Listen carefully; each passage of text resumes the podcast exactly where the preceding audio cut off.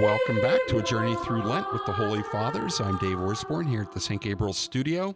Joining me by phone again this morning for Holy Thursday is Sister Ana Chiara, the vocation directress for the Franciscan Disciples of the Lord Jesus Christ. Good morning, Sister. Good morning, Dave. How are you doing? Wonderful, blessed. Thanks for being with us on this Holy Thursday. I'm happy to be. Thank you. Today we have a homily uh, from the Mass of the Lord's Supper delivered by Pope Benedict XVI in 2006. Sister, can you start us with prayer? Yes. In the name of the Father, and of the Son, and of the Holy Spirit. Amen. Amen. Lord, we thank you for your love for us.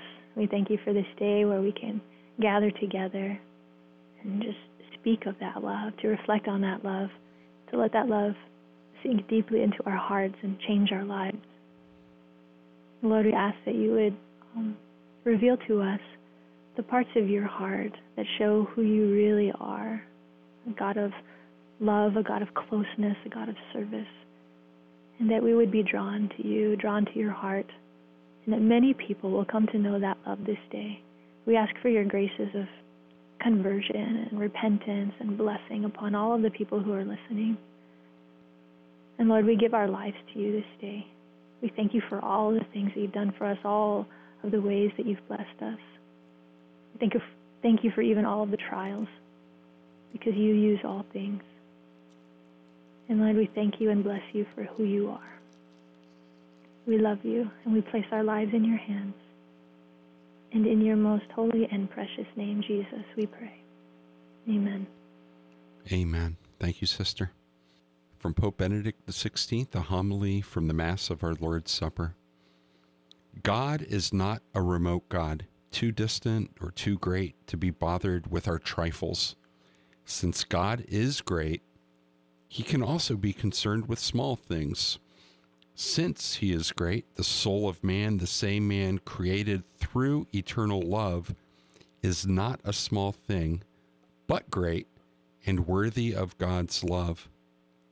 God's holiness is not merely an incandescent power before which we are obliged to withdraw, terrified. It is a power of love and therefore a purifying and healing power. God descends and becomes a slave. He washes our feet so that we may come to his table. In this, the entire mystery of Jesus Christ is expressed. In this, what redemption means becomes visible. The basin in which he washes us is his love, ready to face death. Only love has that purifying power which washes the grime away from us and elevates us to God's heights. The basin that purifies us is God Himself, who gives Himself to us without reserve to the very depths of His suffering and His death. He is ceaselessly this love that cleanses us. In the sacraments of purification, baptism, and the sacrament of penance, he is continually on his knees at our feet and carries out for us the service of a slave, the service of purification, making us capable of God. His love is inexhaustible. It truly goes to the very end. What stood out for you, sister? Oh, so much. I can't. This is so rich. This entire selection is just so rich. And I know Pope Benedict, he doesn't just choose words because they sound good, but I know that every single word he chooses is so intentional and so meaningful. In fact, even though I don't have much to say about it, I do just want to point out this one line in this, when he talks about Jesus descending and becoming a slave, he washes our feet so that we may come to his table. And Pope Benedict says, in this, the entire mystery of Jesus Christ is expressed. The entire mystery of Jesus Christ is expressed in this act of condescension, this act of service, this act of closeness. I wish I had I wish I had been able to reflect on this for like an entire year, unpack right. that. Um, and I think I will. I think I will keep praying with this passage because I want to know the mystery of Jesus Christ. I want to know what it means, what he was trying to teach us. I know in that gospel passage, he, he tells the disciples, Right now you don't understand. You'll understand later. Kind of how I feel right now. I don't understand, but I'm hoping that, that I will understand later um, what he did in that moment. And you know, I, I love that he started with God is not a remote God, too distant or too great to be bothered with our trifles. I think as adults, we've kind of maybe become convinced by what the world says greatness is. And greatness to us, um, when we think of great people, they're kind of inaccessible to us. People who have no idea who I am, they don't know my name. Um, but those are those are the great people in, uh, in the world's estimation of greatness. But children think of greatness much differently.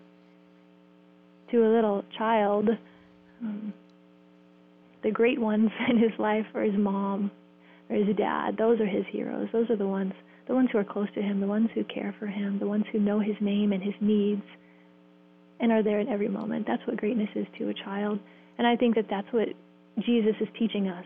He taught us in the scriptures and the gospels that we have to be like little children. We have to turn and become like little children if we want to enter into the kingdom of heaven. And here, we think that that's a big thing from becoming an adult, an adult to becoming a child again. But Jesus is showing us an image of God becoming a slave. What a transition, what a self emptying. And he's giving us the model of what it means to be great. I think I think it's somewhere in us. I think somewhere in us we really do know what it means to be great. I, I we have a, a neighbor here that he's kind of, you know, in the world's estimation, great. You know, he's popular. He's known in the sports world. People know about him. But one day he came and he shoveled our driveway. He, he shoveled our snow off our driveway, and somebody heard about it and they said, you know, I never really liked him before, but but now I know that he is a good man mm-hmm. because he lowered himself. He came and he did an act of service for us. Now I know that he is a good man. And I thought, wow, it is in our hearts. It is in our hearts what greatness truly is. God has planted it in our hearts. There's a song that I love, um, Pan de Vida. In Spanish, it says, Poder es servir. Power is for service. And ever since I was a little girl, that just touched my heart so much. In the world, power is for control, but in the kingdom of God, power is for service.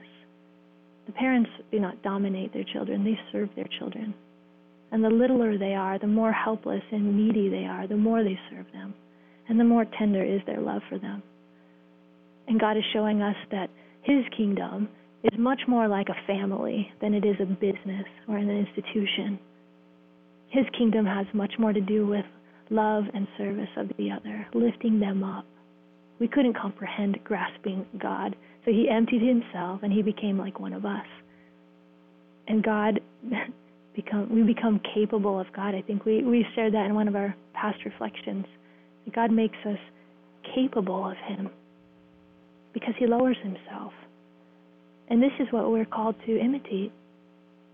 This is this is the God who is not too remote, not too distant, not too great to be bothered with our trifles. Because he is great, he can also be concerned with small things.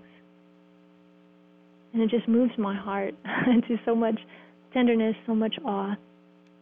I, I was speaking with my one of my uncles, and he said, You know, I look at all the stars and all the planets, and I think, how could God be thinking of me? He's so big and I'm so little. How could he be thinking of me? But I was talking to a six year old, and we were talking about our favorite Bible passages. And I mentioned the one about how God knows each of the stars and he calls each one of them by name. And this little six year old, he said, I love that one. and also the one about the shepherd and his eyes and his heart. Like he just left the conversation and you could see he was like in contemplation mm. of a shepherd who would be guiding this little sheep that he knew that he was. And I thought, wow, it's the children who understand the closeness and the greatness of God. Uh, thank you, sister. I, I also want to say thank you um, for showing how beautiful and how accessible through grace and through the help of the Holy Spirit this type of Lectio is. That we're all able to take this this reflection for Holy Thursday with uh, three paragraphs, and how easy it is to spend ten minutes, twelve minutes with it, and as you said, sister, find find that phrase that you could spend the next year on, right? Yeah, thank you for asking asking me to reflect on these. and I feel enriched in a way that I would not have been. So I'm, I praise God and, and thank you very much. So, friends, you've been listening to A Journey Through Lent with the Holy Fathers, Dave Orsborn. I've been joined for this Holy Thursday by Sister Ana Chiara, the vocation directress from the Franciscan Disciples of the Lord Jesus Christ. Glory be to the Father, and to the Son, and to the Holy Spirit. As it was in the beginning, is now, and ever shall be, world without end. Amen.